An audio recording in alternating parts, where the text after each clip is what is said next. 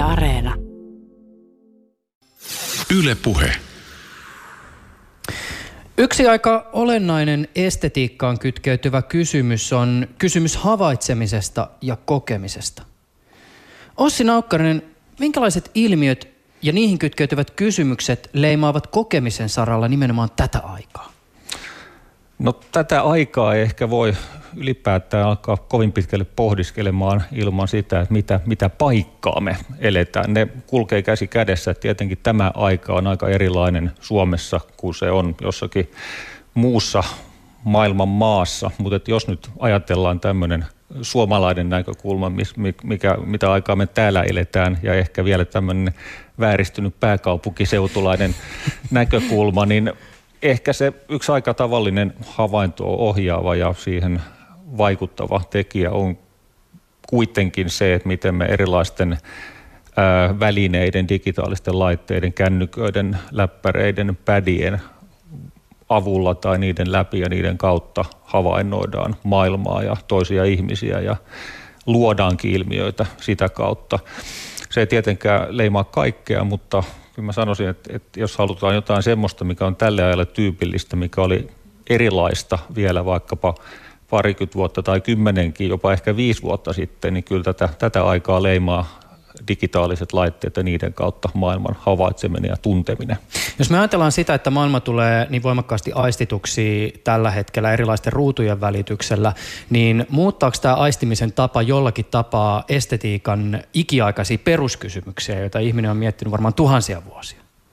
En tiedä muuttaako se kysymyksiä, mutta vastauksia se varmaan muuttaa. Et, et yhtä lailla tässä ympäristössä kysellään sitä ja, tai, tai pohdiskellaan ne ihmiset, jotka haluaa näitä pohdiskella, että minkälaiset asiat on, on kauniita tai viehättäviä tai houkuttelevia, jotka liittyy estetiikan kenttään tietysti mitä, mitä läheisimmin taikka pohdiskellaan ja ihmetellään sitä, että minkälaista meidän taide on ja miksi se on taidetta, niin totta kai syntyy erilaisia vastauksia näihin kysymyksiin, kun meillä on erilaisia tekniikoita, välineitä, käyttöliittymiä niin sanotusti maailmaan ja niitä, niitä sitten väkisinkin niitä vastauksia syntyy vähän koko ajan uusia. Vaikka akateeminen estetiikka saattaa toisinaan näyttäytyä esoteerisenakin oppialana, niin esteettinen kokemus näyttelee roolia ihan meidän jokaisen arjessa. Ikiaikaisten makuun kytkeytyvien kysymysten rinnalle on tällä vuosituhannella noussut tämä digitaalinen maailma ja sen estetiikka. No miltä näyttävät yhteydet nykyteknologian ja estetiikan välillä?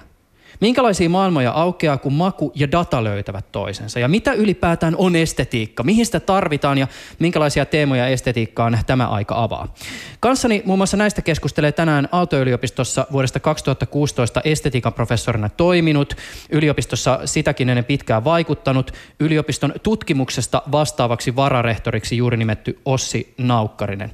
Naukkarinen Naukkarisen uusi kirja pohtii 2000-luvun estetiikan ulottuvuuksia. Tänään on neljäs päivä joulukuuta 2018 ja teemme tätä lähetystä Espoosta Naukkarisen työmaalta. Ylepuheessa Juuso Pekkinen. Ja haluatko muuten vielä lisätä jotain tähän sun esittelyyn? En. Asia kuitti.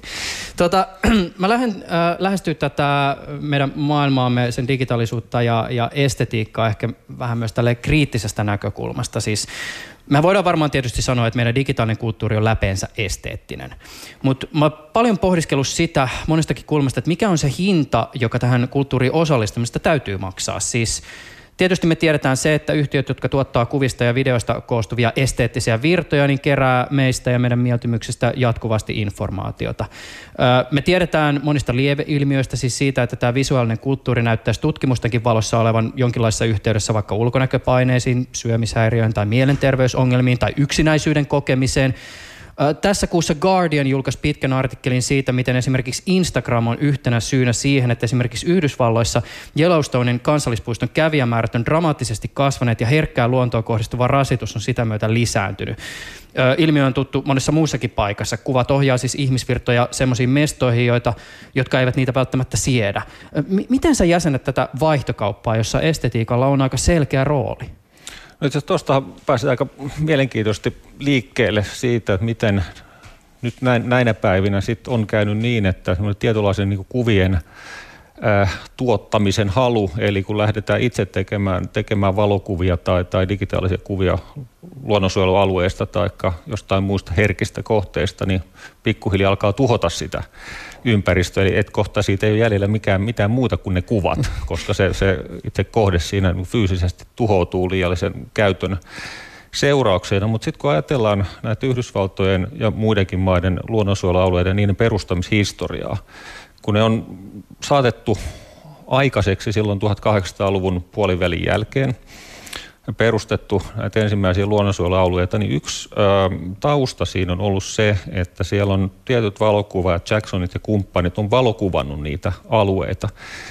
Ja, ja retkeilijät, ne harvat retkeilijät, jotka niillä, niillä alueilla Yellowstoneissa ja, ja Josemitessä on silloin käynyt, niin on aikaisemmin tietysti ollut suullisia kuvauksia siitä, miten hienoja alueita ne on ollut.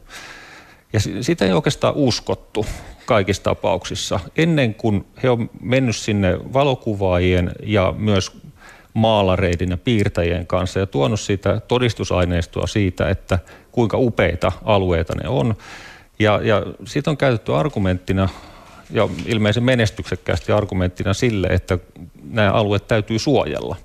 Eli näistä esteettisistä syistä ne luonnonsuojelualueet on ylipäätään perustettu ja nyt kun matkustaminen ja valokuvaaminen ja, ja paikan päälle meneminen on tullut niin paljon helpommaksi, niin se ihan sama asia, että otetaan kuvia hienoista paikoista itse asiassa tuhoaa sen alkuperäisen idean.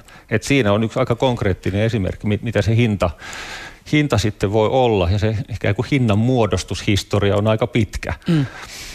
Mutta varmaan muissa, muissa yhteyksissä se on, voi olla hyvin saman, samantyyppistä, niin kuin itse, itse mainitsit, että jos otetaan itsestä tai, tai läheisistä tai jostain ö, itselle tärkeistä asioista paljon kuvia jaetaan se sosiaalisen median, niin se vastaanotto voikin olla semmoinen, mitä ei, ei toivoisi. Ja ikään kuin saattaa tuhoutua se hyvä tarkoitus tai se, se kokemus, mikä itsellä alun perin liittyy siihen asia, mitä, mitä haluaisi halus kuvata ja levittää. Mm. Ehkä tämä on myös jonkinlainen rajaamisen ongelma. Mä mietin tätä siis sillä tavoin, että tietysti niin kuin elämästä näytetään vain se tietty rajattu siivu. Ja sitten taas toisaalta esimerkiksi se on hauska, kun katsoo kuvia esimerkiksi näistä kansallispuistosta, niin niissähän ei koskaan näy niitä valtavia turistimassoja, jotka ihan oikeasti siinä ympärillä on, vaan nimenomaan esimerkiksi niitä luontokohteita. Joo, ja tuossa joitakin aikoja sitten ihan samaa kiinnitettiin huomioon luontodokumenttien yhteydessä, että kun oltiin totuttu siihen, että lauantai-iltaisin tulee Yle kakkoselta vai mistä nyt sitten tuleekaan näitä luontodokumentteja, jossa perinteisesti aina, aina näytettiin eläimiä sellaisessa omassa elinympäristössään tai semmoisessa, mitä me niin kuin, toivottiin näkevämme. Ja sitten kun alkoi tulla ensimmäisiä dokkareita, joissa näytettiin seeproja tai, tai kirahveja tai, tai elefantteja jossakin Afrikan suurkaupunkien liepeillä ja kaatopaikoilla ja, ja muualla, jossa ne todellisuudessa tänä päivänä monesti joutuvat elämään, että se on se niiden tode, oikea elinympäristö tänä päivänä. Se ei sitten oikein kelvannutkaan, mm. että se, se järkytti katsojia. Että et, et ikään kuin jonkinlainen illuusio oli pidetty yllä siitä, että minkälaista luonto on ja miltä se pitää näyttää. Mm. Ja sitä kautta synnytetty semmoinen miellyttävä ja kiva käsitys siitä mm. eläinten elämästä siellä jossain kaukana. Mm. Ja kaiken lisäksi näissä yhteyksissä tietysti pahimmillaan iso osa siitä jätteestä ja kuonasta, jonka keskellä nämä eläimet elää, on tuotu sinne esimerkiksi vaikka Suomesta. Mm. Mä tota, kysyn sulta nyt kysymyksen tietoisena siitä, että tämä on varmaan jotakin sellaista, mikä tietysti niin kuin e- estetiikan historiassa on jo niin sanotusti kaksoisvellä vanhaa kamaa. Mutta että, no siis viitaten esimerkiksi siihen, että Platonillahan oli aikoinaan tämä ajatus siitä, että taide on todella epäilyttävää siitä syystä, että ensinnäkin tämä maailma, jossa elämme, on jonkinlaista jäljittelyä niin sanotusta ideoiden maailmasta, ja sitten kun tästä vielä ideoiden maailman jäljittelymaailmasta tehdään jonkinnäköinen kopio, eli se taideteos, niin sehän se vasta epäilyttävääkin on. Mutta mehän eletään nyt tosi konkreettisesti erilaisten tämmöisten representaatioiden keskellä, siis kuvia maailmasta ja maailma tulee koetuksi nimenomaan näiden kuvien kautta, niin mä oon paljon pohtinut sitä, että, että miten tämä vaikuttaa jollakin tavalla tämmöisen niin kuin lähikokemuksen arvoon. Siis se, että jos meillä on mahdollista katsella maailman kauniimpia maisemia koska tahansa, niin miltä alkaa näyttää se ikkuna, jota me katsotaan vaikka tuosta, tai siis miltä näyttää se maisema, jota katsotaan tuosta meidän omasta ikkunastamme ulos sen maailman kauneimman maiseman rinnalla? Niin kyllä se voi vaikuttaa tietysti aika lailla kahteen päinvastaiseen suuntaan. Että toisaalta voi käydä niin, mitä, mihin ehkä tuossa vähän viittasit, että sitten semmoinen ikään kuin normaali oman arkipäivän ikkunasta katsottu maisema on aika mitään sanomaton ja lattea ja tavanomainen ja ei, ei siitä sitten saa oikein mitään irti, kun jotenkin tietää tai toivoo tai luulee, että ai niin, siellä jossain on se paljon hienompi maisema, paitsi silloinkin monesti, jos sinne sitten matkustaa, niin siellä paikan päällä toteaa, että ei, ei, ei tämä nyt niin kummonen ehkä ollutkaan paikan päällä. Mutta sitten onhan se mahdollista toisikin päin ja mun mielestä mä oon ehkä kohdannut useimmin ja useimmin semmoista asennoitumista, että kun tällainen niin jatkuva kuvavirta todella hienoistakin paikoista ja esineistä ja tapahtumista on, on niin jatkuva, että si, niin kuin siellä kuvavirran seassa mikään ei enää oikeastaan ole erikoista tai tunnu miltään, koska sitä, sitä on vaan niin paljon, niin sitten se fyysinen lähiympäristö alkaakin nousta arvoon arvaamattoman. Että tämä on nyt jotakin, mikä on minun lähellä ja voin en pelkästään katsoa sitä, vaan tunnustella ja haistaa, ehkä jossakin tapauksessa maistaa vaikka marjametsässä tai, tai tällaisissa, tällaisissa yhteyksissä. Että kyllä mä jotenkin näkisin toivoa siinä, että ikään kuin kun saadaan tarpeeksi suuri annos sitä kuvavirtaa, niin muistetaan taas välillä, että on muutakin kuin kuvia. Tota, mä veikkaan, että äh, välttämättä estetiikka oppialana ei ole kaikille ihan selkeä. Siis jokaisella varmaan on jonkinlainen käsitys siitä, että mikä, mi, mitä estetiikkaan liittyy, mutta sitten jos puhutaan estetiikasta nimenomaan niin kuin akateemisena oppiaineena, niin se ei ehkä sitten olekaan enää niin selvä. Tämmöinen muutaman ranskalaisen viivan tiivistys. Mitä estetiikka on? No akateemisen oppiaineena aika usein se maailmalla ajatellaan niin, miksei Suomessakin, että se on osa filosofiaa. Että se on filosofian yksi ala tai suunta, no ei suuntaus, vaan alue, jos muita alueita on vaikkapa etiikka tai ää, epistemologia tai kosmologia, mikä, joka taas lähenee fysiikan tutkimusta, mutta estetiikka on se filosofian oppiala joka, tai alue, jossa nyt tätä nykyään usein tutkitaan taidetta, taiteeseen liittyviä puhe- ja ajatustapoja, sen kielenkäyttöä, hyvin laajasti ajateltuna kauneuden, havaitsemisen, rumuuden ja, aistinvaraisen arvioinnin kysymyksiä. Ja totta kai näin, näin ajatellen, niin ihan samoja asioitahan tutkitaan sitten vaikkapa kokeellisessa psykologiassa tai sosiologiassa tai muissa akateemisissa oppiaineissa, mutta vähän eri tavalla. Et se on aika olennaista ehkä tosiaan korostaa sitä, että estetiikka on ollut ja on edelleenkin filosofinen oppiaine, mikä tarkoittaa sitä, että haetaan aika, aika syvälle meneviä perustavanlaatuisia kysymyksiä. Ja usein tarkastellaan niitä tietysti sitä sekä filosofian oman historian läpi, että näiden, jos puhutaan vaikka taiteesta, niin sen taiteen historian läpi, että mistä meidän ajattelutavat ja ää, puhettavat on syntynyt ja miten niitä voisi eritellä ja analysoida. Ja useinhan siinä on tarkoitus tietenkin sen kyseenalaistamisen lisäksi, että ei, ei hyväksytä kaikkea ihan, ihan semmoisella arkipäiväisellä tasolla, vaan mennään eteenpäin, niin sen lisäksi tietysti pyritään selventämään ja ikään kuin klarifioimaan niitä meidän käsitteitä ja ajatuksia, että mistä me oikeastaan puhutaan, jos puhutaan taiteesta, mistä me puhutaan, jos me puhutaan hyvästä taiteesta, mistä me puhutaan, jos me puhutaan kiinnostavasta taiteesta.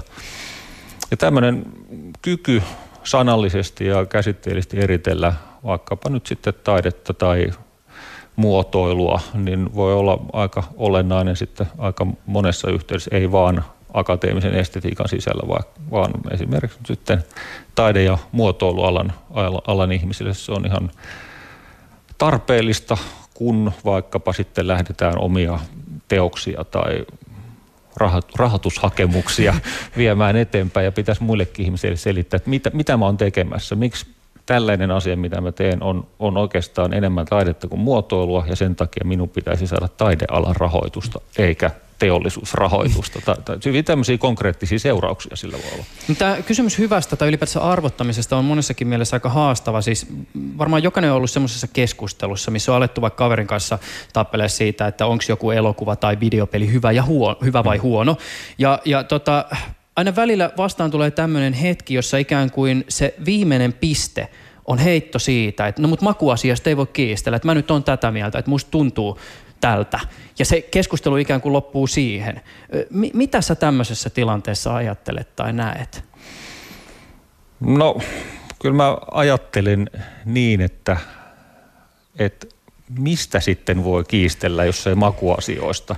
Et, jos meillä on joku totuus, totuuteen liittyvä fakta, niin siitä on aika vaikea kiistellä. Tai jos meillä on joku matemaattinen todistus, että joku, joku tota, ää, todistus siitä, että kun lasketaan näin ja päädytään yhteen lopputulokseen, siitä ei voi kiistellä, koska se on niin ää, tietyn järjestelmän puitteissa. Mutta makuasiathan nyt tyypillisesti on, on sellaisia, että niistä on eri mielipiteitä, eri näkemyksiä ää, ja niistä ehkä kannattaakin kiistellä sen takia, että jos on onni päästä keskustelemaan hyvin erimielisen ihmisen kanssa – joka on vahvasti eri kannalla, mutta jos hänellä on hyvät perustelut sille, että miksi hän vaikkapa pitää tai arvostaa jotakin, on se sitten luonnon maisemaa tai taideteosta tai muotoilutuotetta, niin siinä hän itsekin oppii sitten jotakin.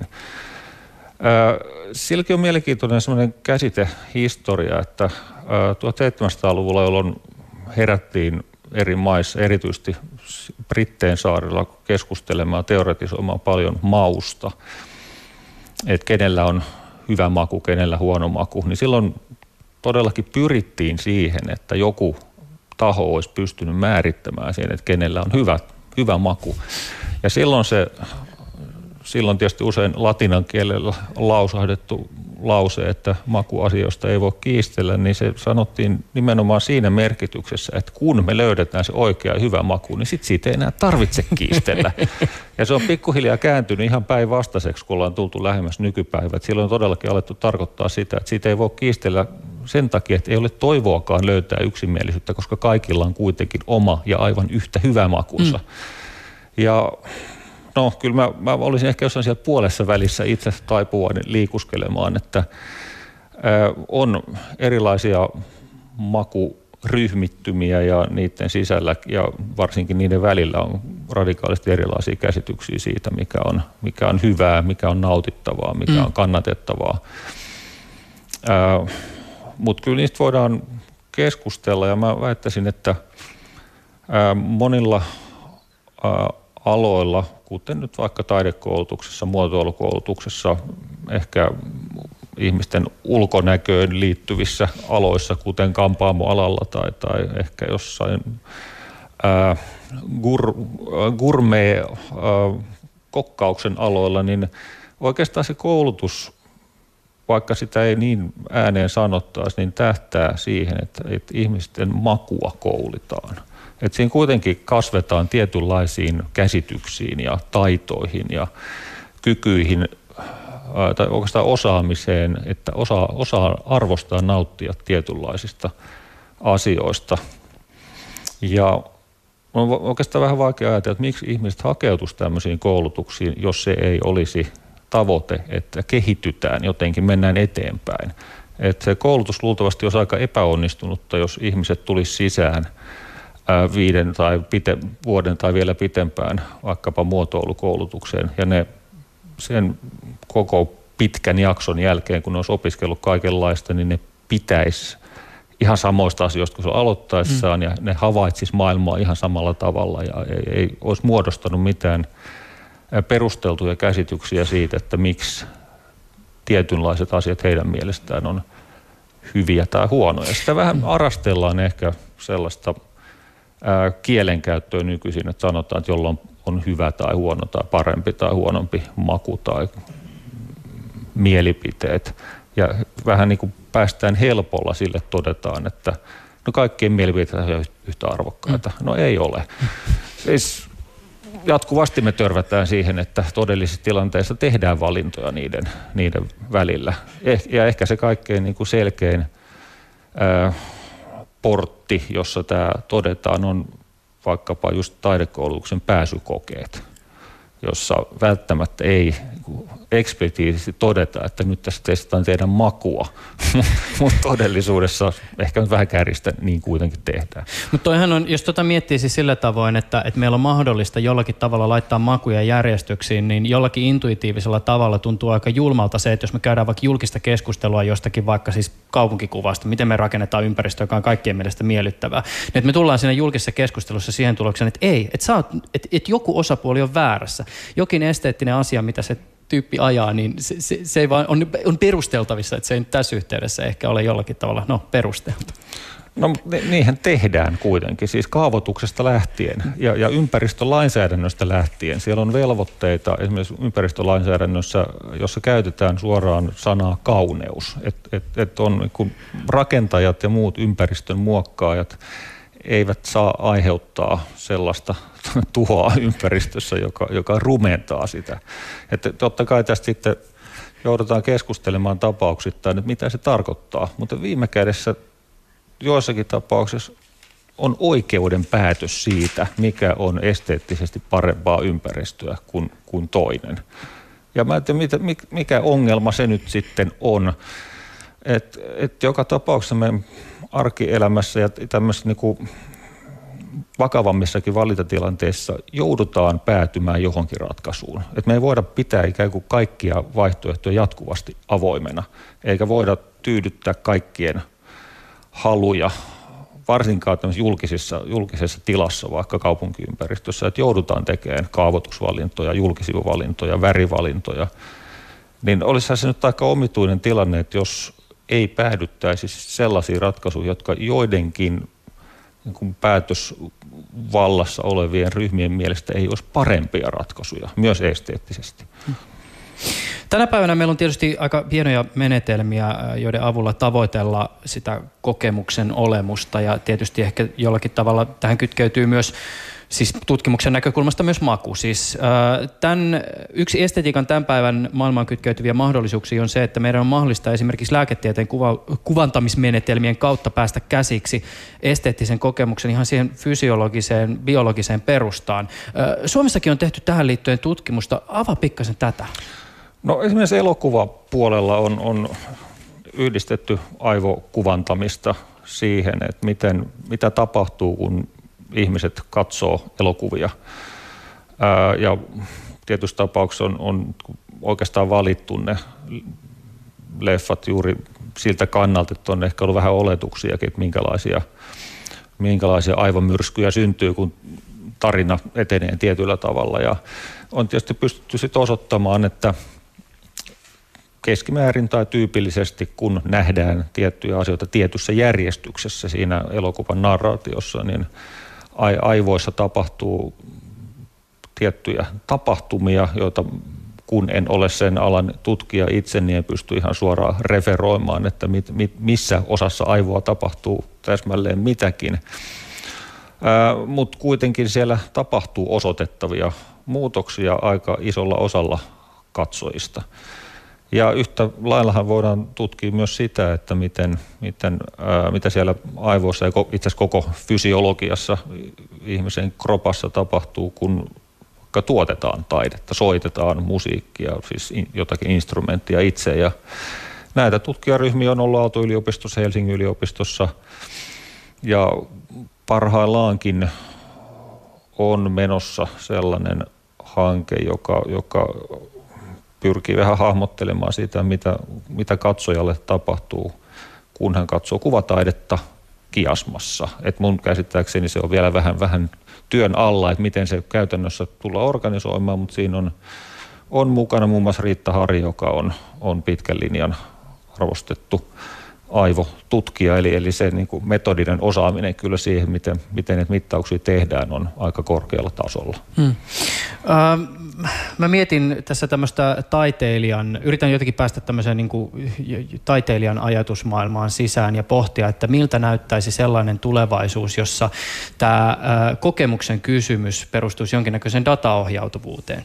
Siis sillä tavoin, että tulevaisuuden Netflixissä yhtenä osa-alueena siinä tavassa, miten palvelu kerää meistä informaatio olisi esimerkiksi tämä kokemuksen puoli. Siis kyllä mä luulen, että aika monen startupin kohdalla on pohdiskeltu sitä, että olisipa muuten hienoa saada sitä biometristä dataa dataa, jota ihmisistä kertyy siinä vaiheessa, kun he katsovat vaikkapa jotain elokuvaa. Ja sen pohjalta sitten tarjota entistä parempia elokuvakokemuksia tai tuottaa parempia elokuvatuotteita. No joo, kun siis nimenomaan tähän nyt äsken mainitsemassa elokuva-alan tutkimuksessa on yhtenä taustatekijänä, että totta kai elokuva tekijät haluaa ymmärtää, että mit, mitä he tekee ja millä tavalla he vaikuttaa omien tekemistensä kautta sitten katsojiin. Et tietenkin ne lopulliset pyrkimykset voi olla kaupallisia tai ne voi olla jotain, jotain muita, että halutaan vaan jollakin tavalla kiinnostavampia kokemuksia katsojille saada aikaiseksi, mutta totta kai sitten taas ihan niin kuin selkeästi kaupallisella puolella tuotekehityshankkeissa, markkinointipuolella, niin on, onhan näitä niin kuin esimerkiksi silmän, silmänliikeanalyysejä tehty jo hyvin pitkä aikaa, että et tiedetään, että miten ihminen reagoi tiettyihin ärsykkeisiin. Ja eihän siitä nyt ole pitkä matka sitten aivokuvantamiseen, että mitä, mitä erilaisia tapahtumia siellä aivotasolla sitten saadaan aikaiseksi, kun silläkin puolella sitten ää, laitteet jatkuvasti kehittyy ja ehkä myös jossakin määrin tulee helpommaksi käyttääkin. Se on sitten ihan toinen asia, että kun tiedetään, että ihminen katsoo jotain ja jossakin ää, ihmisen fysiologiassa, aivoissa ja muualla tapahtuu jotain, niin mitä siitä sitten voidaan päätellä? Et, et, toki ehkä sitten, jos haastatellaan lisäksi näitä ihmisiä, niin he voisivat verbaalisti kuvata näitä, näitä tuntemuksia, mutta ää, kyllä siinä nyt varmasti ihan riittävästi semmoisia vielä auki olevia ongelmia on, että ei olla vielä ihan siinä pisteessä, että nyt meillä olisi joku algoritmi, joka pystyisi kirjoittamaan semmoista niin kuin takuu, takuu varmaa leffakäsikirjoitusta ja ohjaamaan ja kuvaamaan sen leffan. Ja, ja sitten tiedettäisiin, että 83,7 prosenttia yleisöstä tulee reagoimaan näin. Jos mä mietin tätä dataohjautuvuutta, niin ei mulla oikeastaan olisi mitään vastaan sitä, että mulle tuotettaisiin viihdettä tällä tavoin, mutta kyllä mun täytyy sanoa, että siinä vaiheessa joku ehkä särähtää korvaa, jos ö, jollakin tavalla tämä dataohjautuvuus tulisi osaksi taiteen tekemistä. Mikäs eroa sillä sitten olisi? Mun on vaikea nähdä sitä rajaa noiden kahden välillä, siis melkein mahdotonta. Että,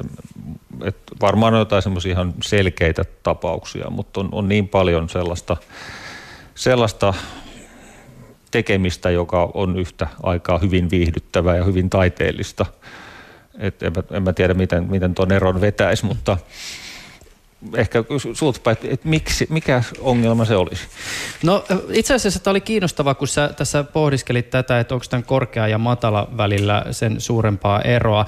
Tota, äh, Mä lähden pitkän kaavan kautta liikenteeseen. Siis sosiologi Pierre Bourdieu on ehkä tunnetuimmassa teoksessa ajatuksena on empiirisiin tutkimuksiin voi nojaten se, että henkilön mieltymykset ja maku määräytyvät sosiaaliluokan mukaan.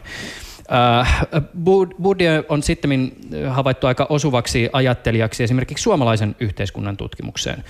Viittaan tässä nyt, oliko se vuonna 2015 julkaistuun tutkimukseen Suomalainen maku. Ja tässä tutkimuksessa todettiin, että ylemmät luokat yhteiskunnassa ovat ryhtyneet horjuttamaan jakoa tämmöiseen korkeaan ja, ja matalaan. Eli siis Samaan aikaan kun nautitaan operasta, niin se Temptation Islandkin on ihan ok. Mutta että, musta tässä on niinku semmoinen kiinnostava kysymys, että estetiikan ja kulttuurin kentällä on tietysti pitkään tuhahdeltu, että tätä jakoa korkean ja matalan välillä ei ehkä enää ole, mutta esimerkiksi tämän suomalaistutkimuksenkin valossa voidaan pohtia sitä, että olisiko sittenkin niin, että väitteet korkean ja matalan välisten rajojen liukenemisesta on nimenomaan tämmöistä niinku yläluokkaista höpinää? Voi, voi paljon pitää paikkansakin ainakin jossain määrin, että voihan se olla, että jos yläluokkaisella tässä nyt tarkoitetaan sitten ihmisiä, joilla on vähän enemmän varallisuutta, siis mahdollisuuksia mä en ihan kokeilla va- ja kuluttaa. Mä en ole ihan varma, mutta muistaakseni nimenomaan tässä tutkimuksessa, tämä yläluokka nyt on vähän huono sana, mutta että viitattiin esimerkiksi korkeasti koulutettuille paremmissa sosioekonomisissa asemissa oleviin ihmisiin. Kyllä joo, mutta että nyt ainakin Suomen kaltaisen maassa se korkea koulutus ja hyvä taloudellinen varallisuus kulkee aika lailla käsi kädessä, ei jokaisen yksilön kohdalla, mutta noin, noin keskimäärin kyllä. Niin tietenkin on ihan ymmärrettävää, että ehkä sitten sellaisilla ihmisillä keskimäärin on enemmän mahdollisuuksia ja ehkä kiinnostustakin vähän opetella erilaisia ää, lähestymistapoja erilaisiin, erilaisiin taidealueisiin tai, tai viihteeseen. Ja ää, sitten ehkä voisi tunt, tosiaan tuntua siltä, että, että niiden erot ja rajat vähän hämärtyy ja ne on ehkä samanarvoisia, että voi olla todella arvostettua viihdettä ja arvostettua taidetta ja se, se, se ei ole se jakolinja, vaan että jonkun tietyn taiteenlajin sisällä vaikka, että jotkut on vaan kiinnostavia, jotkut vähemmän kiinnostavia. Ja se ei vielä takaa mitään, että joku nyt vaan on taidetta, että ei se ole tärkeää. Mutta se, sehän nyt ei tarkoita sitten sitä, että, ei, että, että kaikki ikään kuin yhteiskunnalliset ää, ryhmittymät, on ne sitten talouteen pohjautuvia luokkia, koulutukseen pohjautuvia luokkia tai jonkinlaiseen kulttuurisiin ää, pääomaan muuten perustuvia luokkia, ne olisi mihinkään kadonnut tietenkään ne ei ole. Että kyllähän se nyt nähdään joka, joka puolelle, että meillä on erilaisia ihmisryhmiä ja, ja, ja kyllä se, muistan itsekin tuon suomalaisen tutkimuksen, johon viittasit, että mä nyt jossain määrin kyllä uskon sitä, että siellä on löydettävissä ryhmiä, jotka kuluttaa aika erilaisia taide- ja viihdeasioita. Ja kyllä kai niihin nyt sitten tupataan suhtautumaan vähän eri tavalla eri yhteykset. Varmasti sitten on näin, että koulutetut ja varakkaat ihmiset helposti sitten saattaa olla sitä mieltä, että heidän, heidän makunsa on jotenkin parempi mm. ja arvokkaampi. Mutta no, ehkä mä voin tässä vaan viitata itseäni, että mun, mun on vaikea ajatella niin, että miksi se, olisi se, se on parempi, se on erilainen. Mm.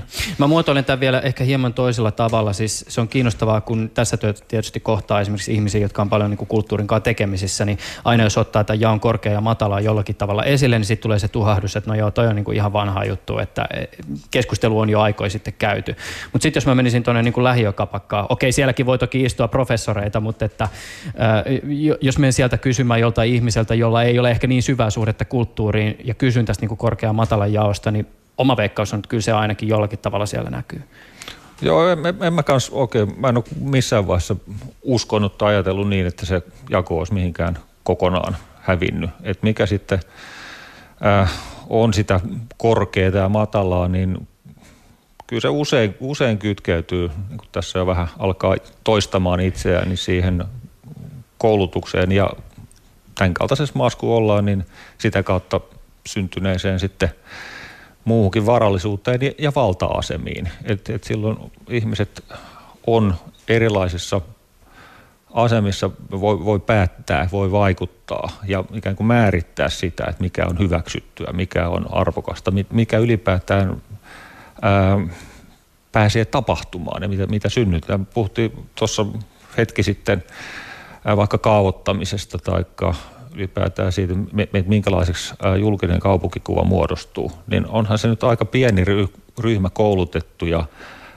valta-asemissa olevia ihmisiä, jotka oikeastaan päättää, miltä kaupunki näyttää. Ja kyllähän heidän valinnat väkisinkin määrittää sen, että tämä on nyt se hyvä. Ja, ja jos joku haluaisi jotain muuta, niin eihän hänellä ole mahdollista sitä toteuttaakaan.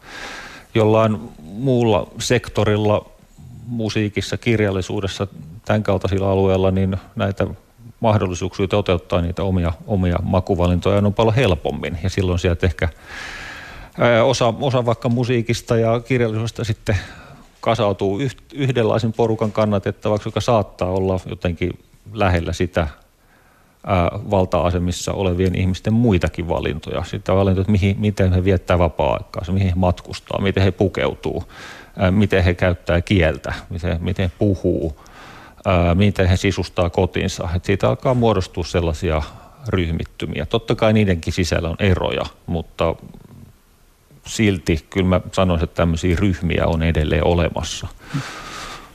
Ossi Naukkarinen, jos sun pitäisi jäsentää jotenkin tätä sun niin omaa esteettistä ajattelua, ehkä niin jonkinlaisten kiinnekohtina toimivia ajattelijoiden tai oivallusten kautta, niin mitä sä ehkä mainitsisit? Tää, vähän täytyy pitää kaksi asiaa, tai niitä voi pitää erillään, mutta että ne on, ne on vähän erilaisia. Että jos mä puhun tästä mun ikään kuin akateemisen esteetikon ää, roolista, niin silloin ne niin kuin vaikuttajat on tietenkin ää, muita filosofeja tai, tai kirjallisia ihmisiä. Ja kyllä niin kuin siellä, siellä puolella mulla on ehkä aika, aika pitkä semmoinen ajallinen linja, jota mä pidän silmällä koko ajan. Et mä oon itse opettanut aika paljon ja, ja jotenkin lukenut toistuvasti antiikin isoja ajattelijoita, tietysti Aristotelesta, Platonia aika paljon ja pyrkinyt niin opiskelijoillekin avaamaan sitä, miten heidän tekstissä on edelleen relevantteja nykypäivälle, että sieltä ammentaa tiettyjä kysymyksiä, ei niinkään vastauksia, myöskin näihin estetiikan alueen kysymyksiin. Toinen semmoinen vähän vanhempi alue, jota, jota tullut aika paljon kateltua jossain vaiheessa, on se 1700-luvun sekä brittiläinen että saksalainen, saksalainen filosofia sieltä, David Humeit ja Immanuel Kantit ja kumppanit, jota ehkä se brittiläinen linja on se, mitä on nykypäivänäkin vähän helpompi ymmärtää. Se on aika yllättävänkin semmoista meidän ajanolosta pohdintaa, kun taas sitten kantit ja siitä vähän eteenpäin, kun tullaan Hegeliin, niin monesti itseään vähän vaan niin kuin ihmetyttää, että mitenhän täydellekin jollekin on päähän päälle kähtänyt, onkohan tähän tosissaan. Ja, ja ylipäätään yrittää ymmärtää, mistä siinä on kyse. Mä en tiedä, onko se vaikuttanut kauheasti muuten. Ja, ja toki sitten kun nykypäivään tullaan, niin on, on aika laaja sellainen ää, estetiikan alan keskustelu, josta nyt sitten oppinut pikkuhiljaa ihan henkilöinäkin tuntemaan tuntemaan paljon, paljon väkeä Yhdysvalloista, Saksasta, Italiasta, jos on, jos on kollegoita, joiden tekemisiä pyrkii seuraamaan, totta kai ne vaikuttaa tavalla tai toisella. Mutta ei, ei mulla koskaan ollut siellä puolella semmoista niin yhtä tai kahta jotakin niin kuin kotijumalaa, jota lukisin eksegeetikon tavoin mm. vuodesta toiseen ja yrittäisin ymmärtää, mitä hän todella sanoi. Et kyllä mä oon vähän semmoinen poimija, että mä yritän yhdistellä asioita. Mä yleensä lähden kyllä liikkeelle ilmiöiden kautta, josta päästään ehkä sitten siihen toiseen puoleen, että, että kyllä mun esteettiseen ajatteluun ja mm, ehkä mun makuunkin sitten on vaikuttanut aika paljon se, ne ilmiöt, joita mä oon pyrkinyt ymmärtämään. Ää, kaunokirjallisuutta mä luen tosi, tosi paljon, on aina, aina lukenut ja välillä on vähän vaikea itse asiassa vetää, vetää rajaa kaunokirjallisuuden ja filosofisen tutkimuksen välillekin. Mä oon aika innokas kuvataiteen kuluttaja.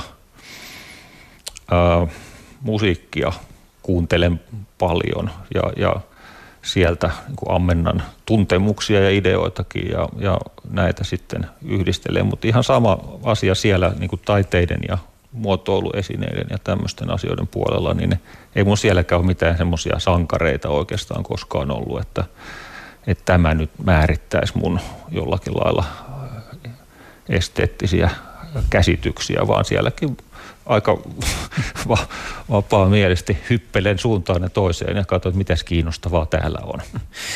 Taiteiden ja suunnittelun korkeakoulussa olet siis toiminut eri tehtävissä vuodesta 1991 asti. Niin kuin alussa mainitsin, estetiikan professorina vuodesta 2016 ja nyt tämän vuoden syksyllä sut valittiin Aalto-yliopiston tutkimuksesta vastaavaksi vararehtoriksi. Minkälainen rooli estetiikalla on siinä näkymässä, jota sä tällä hetkellä tarkastelet? Tuo, tuo todella hauska ja miele, mielenkiintoinen kysymys. Että kyllä mä nyt tässä ihan äh, julkisessa sanassa ehkä rohkenen arvella, että kun nyt sitten selvisi, että mä tähän, tähän tehtävään ryhdyn, niin ehkä monella, monella to, luonton, luonnontiede ja tekniikka ja matematiikka taustaisella ihmisellä aalto-yliopistossa saattoi mennä aamukahvit väärään kurkkuun, että että jaa, et, et, mistä tässä on kyse. Mitä tuo ymmärtää kvanttitietokoneesta? Esimerkiksi. Tai satelliiteista? Esimerkiksi niin, mutta mä, mä oon nyt tässä onneksi päässyt keskustelemaan, keskustelemaan muun muassa kvanttitietokoneesta tässä jo lähe, tai näinä viikkoina, kun on tässä, tässä kerennyt olla. Ja kyllä aika usein löytyy semmoisia yhteisiä rajapintoja.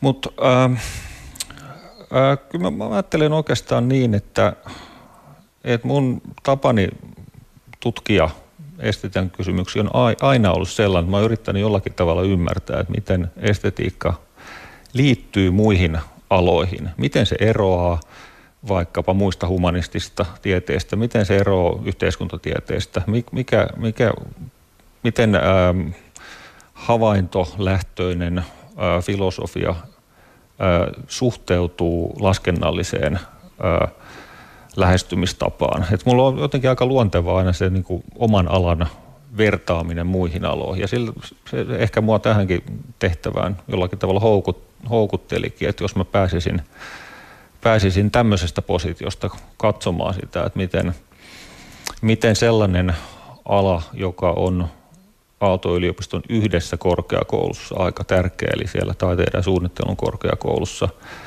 joka on ehkä vähän piilotetumpi muilla aloilla, tekniikan alan korkeakouluissa, sähkötekniikassa, fysiikassa, kemiassa ja se, sen lisäksi tietysti tuolla kauppakorkeakoulun puolella, niin miten se kuitenkin on siellä mukana? Ja miten me ehkä sitten voidaan löytää semmoisia yhteisiä alueita, jossa oikeastaan niin kuin eri alat kohtaa. Ei, ei niinkään, että mä ajattelisin, että nyt mun tehtävä, tai se missään tapauksessa ei mun tehtävä nyt edistää estetiikan asemaa Aalto-yliopistossa, vaan pikemminkin edistää sitä, että eri alat voi kohdata ja löytää toisiaan. Et mä tietenkin, kun mä tuun tältä taustalta, niin mä joudun tai saan testata sitä tämän mun oman näkökulman kautta, mutta oikeastaan mun, mun tehtävä ja tavoite on se, että kemisti kohtaa kauppatieteilijän ja, ja muotoilija kohtaa fyysikon ja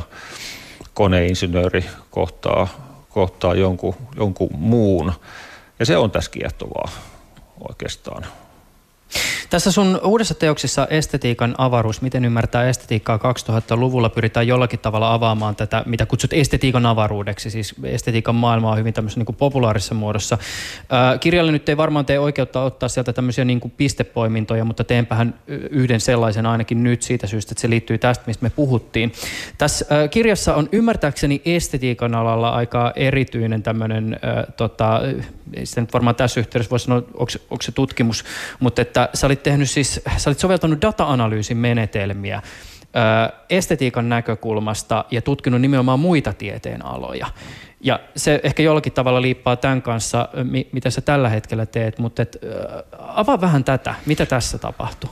No joo, siis jollakin tavalla oikeastaan toikin lähti siitä, että mä yritin ymmärtää, että kun meillä on nykyisin käytössä erilaisia data lähteitä, tietokantoja, osa avoimia, osa suljettuja, mutta kuitenkin ää, tietokantatyyppisiä tai muita, muita tota, ää, datavarastoja, jossa on kerätty valtava määrä ää, informaatio samaan läjään ja me käytetään koko ajan hyväksemme semmoisia. Akateemisessa maailmassa käytetään vaikka, vaikka semmoisia akateemisia tietokantoja kuin Web of Science tai, tai Scopus, jotka on semmoisia globaaleja – kansainvälisiä oikeastaan sen analys- analysointivälineitä, että mi- miten eri tieteenalat nyt sitten tällä hetkellä toimii ja miten, miten, miten ihmiset julkaisee asioita ja miten ne suhtautuu ne julkaisut toisiinsa ja niin edelleen. Sen lisäksi meillä on tämmöisiä kaikkien käytössä olevia lähteitä niin kuin Wikipedia ja, ja YouTube ja, ja ties sit, sitten mitä. Ja totta kai mua jossain vaiheessa kiinnostaa, että kun me nyt tämmöisessä digiohjatussa maailmassa kerran eletään, niin miltä se mun oma tutkimusala, se estetiikka siellä näyttää? Et kun sieltä alkaa etsiä asioita hakusanalla estetiikka, niin mitä sieltä nousee? Ja se oli ehkä se ensimmäinen vaihe. Ja sitten ää, kun en ole tietokone ää, tai data-analyytikko, itse siinä mielessä, että mulla olisi niin kuin semmoista syvällistä osaamista niihin tekniik- teknisiin ratkaisuihin, niin silloin ää, joutui tekemään semmoisen, tai pääsi tekemään onneksi semmoisen siirron, että mä pääsin tekemään ryhmä, ryhmässä töitä, eli mä, mä pääsin tekemään yhteistyötä data-analyytikkojen ja informaatioihmisten kanssa, jotka, jotka sitten niin kuin minä esitin kysymyksiä, että hei, jos me, ajat, jos me analysoidaan vaikka tämmöistä Web of Science-järjestelmää, niin ää, voitko etsiä minulle sieltä että estetiikan, että, että miltä, miltä se näyttää, mitä kaikkea sieltä löytyy. Se oli se aika helppo vaihe. Ja senkin tuli vähän yllätyksiä vastaan, että itse asiassa tämmöisissä tietokannoissa, niin ää, jos haetaan tietyillä hakusanoilla estetiikkaan liittyviä asioita, niin ää, ei olekaan ollenkaan niin, että estetiikka näyttäisi millä lailla pelkästään filosofisena oppiaineena. Että estetiikkaan liittyviä kysymyksiä kaivellaan ihan yhtä hyvin niin kuin kirurgiassa ja, ja ties, ties millä alueilla. Ja, ja tietenkin kun puhutaan tämmöistä isosta datasta, jossa, jossa sitten niin kuin käsitellään ää, kymmenien, satojen, tuhansien julkaisujen kokoelmia, niin sillä alkaa olla jotain painoarvoa tietenkin, jos me niin kuin esteetikkoina havaitaan, että hei itse asiassa vähintään puolet siitä tutkimuksesta, joka liittyy estetiikkaan, ei olekaan meidän tekemää, eikä ylipäätään filosofian eikä humanistien tekemää, vaan vaikkapa lääketieteilijöiden tekemää. Mikä, no ei se nyt ihan täys yllätys ollut, mutta kuitenkin se niin kuin määrä oli vähän yllätys, että kuinka, kuinka tota, se alueet suhtautuu toisiinsa, niin ehkä olisi järkevää alkaa vähän systemaattisemmin tekemään yhteistyötä eri alojen välillä. Ja jos nyt ajatellaan, että ihmiset opiskelee estetiikkaa pääaineena vaikkapa nyt sitten yliopistoissa, niin ehkäpä heidän olisi hyvä alkaa vähän niin kuin niissä oppiaineissa systemaattisemmin kelaamaan, että mitenkäs nämä kukas näitä estetiikan asioita oikeastaan tutkii ja miten, ja pitäisikö meidän ymmärtää muistakin aloista jotain? Niin hyvä kysymys on tietysti ei pelkästään se, että miten tutkii, vaan että minkä alan ihmiset ää, estetiikkaan tai mieltymyksiin tai makuun liittyviä kysymyksiä ihan oikeasti soveltaa, koska kyllä, mehän ollaan kyllä, jatkuvasti tekemissä esimerkiksi sellaisten algoritmien kanssa, jotka olettavat tietävänsä jotain meidän mausta, ja jotka sen meidän, tai he niin kuin algoritmin oletuksen pohjalta tuottavat meille jatkuvasti ehdotuksia sen, niin kuin tähän liittyen. Kyllä, kyllä, joo. Ja, ja totta kai nekin on sitten joidenkin niin kuin toimijoiden valintoja, ja mi- miten ne algoritmit ohjaa meitä tietynlaisten asioiden pariin. Mutta joo, sitten sit tietysti nousi hirveän mielenkiintoisia muita kysymyksiä, jotka nyt ei ole toistaiseksi hirveästi ratkennut, koska ö, nettimaailma noin ylipäätäänkin, mutta erityisesti tämmöiset akateemiset tietokannat ja ää, muut lähteet, jotka ikään kuin määrittää sitä, mitä estetiikka on, niin nehän on käytännössä pelkästään englanninkielisiä. Ja tästä tietysti herää kysymys, että hei, et ehkäpä nyt muuallakin maailman kielialueella ja kulttuureissa tehdään esteettisesti mielenkiintoisia asioita. Mutta miten tämä meidän nykyinen digi- ja datamaailma esittää sen, tai miten me päästään käsiksi ylipäätään Kiina, kiinankieliseen, kiinalaisiin ää, esteettisiin ilmiöihin, ää, ää, portugalinkielisiin, espanjankielisiin, italiankielisiin ja, ja ties mihin, jota on, on tosi paljon puhumattakaan tämmöistä pien, pienehköistä kielistä, kuten, kuten suomi.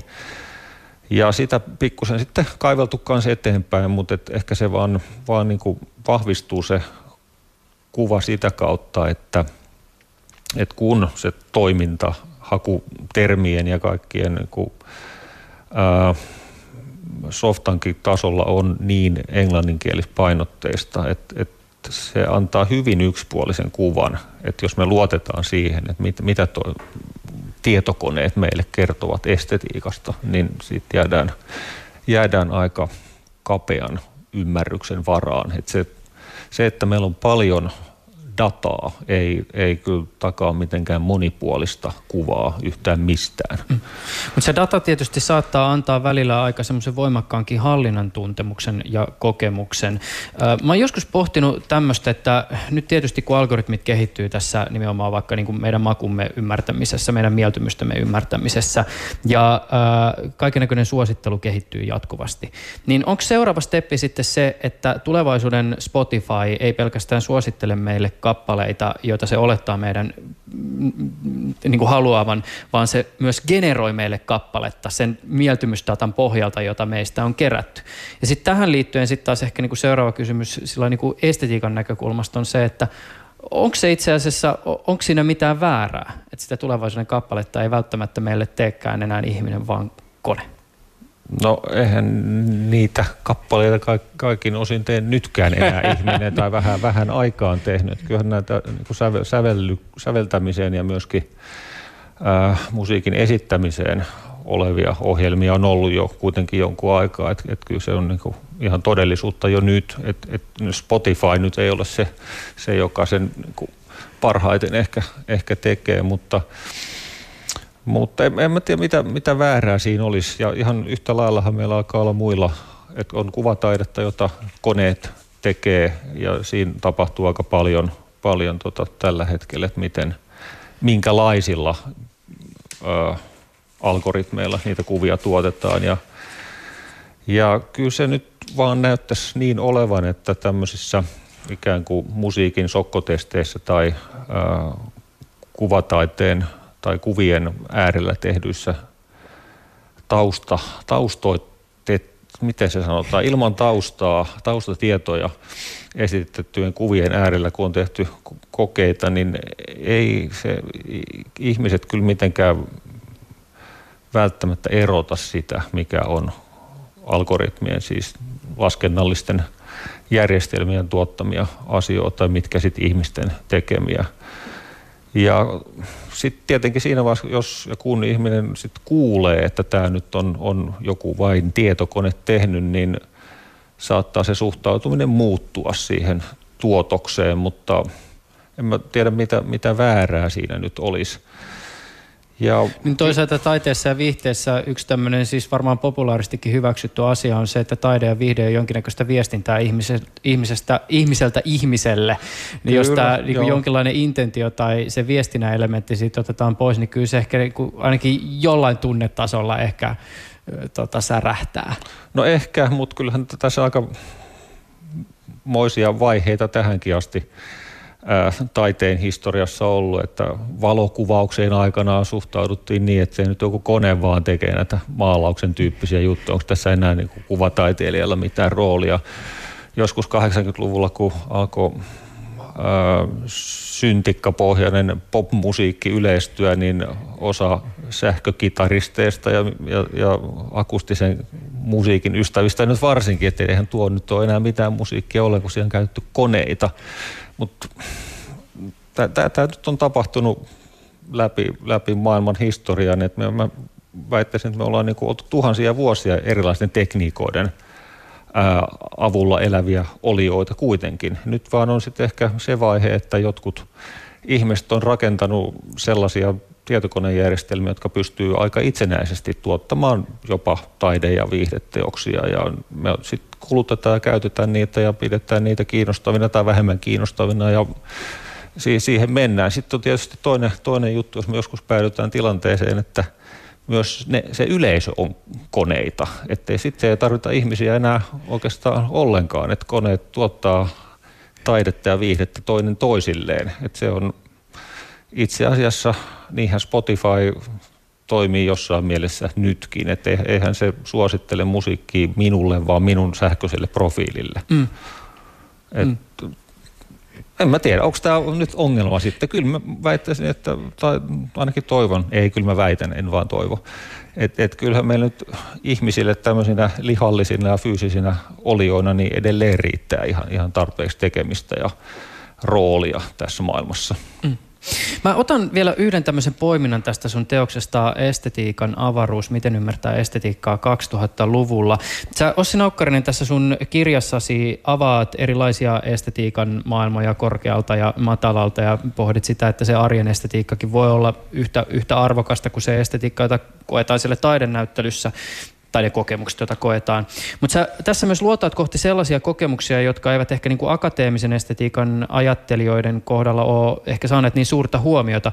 Kirjoitat muun muassa siitä, että estetiikan alan tutkimuksessa on hyvin vähän kiinnitetty huomiota vaikkapa esteettisiin kokemuksiin, joita huumeet synnyttävät. Avaa vähän tätä, siis miksi tällaisten kokemusten tarkastelu estetiikan näkökulmasta voisi olla arvokasta?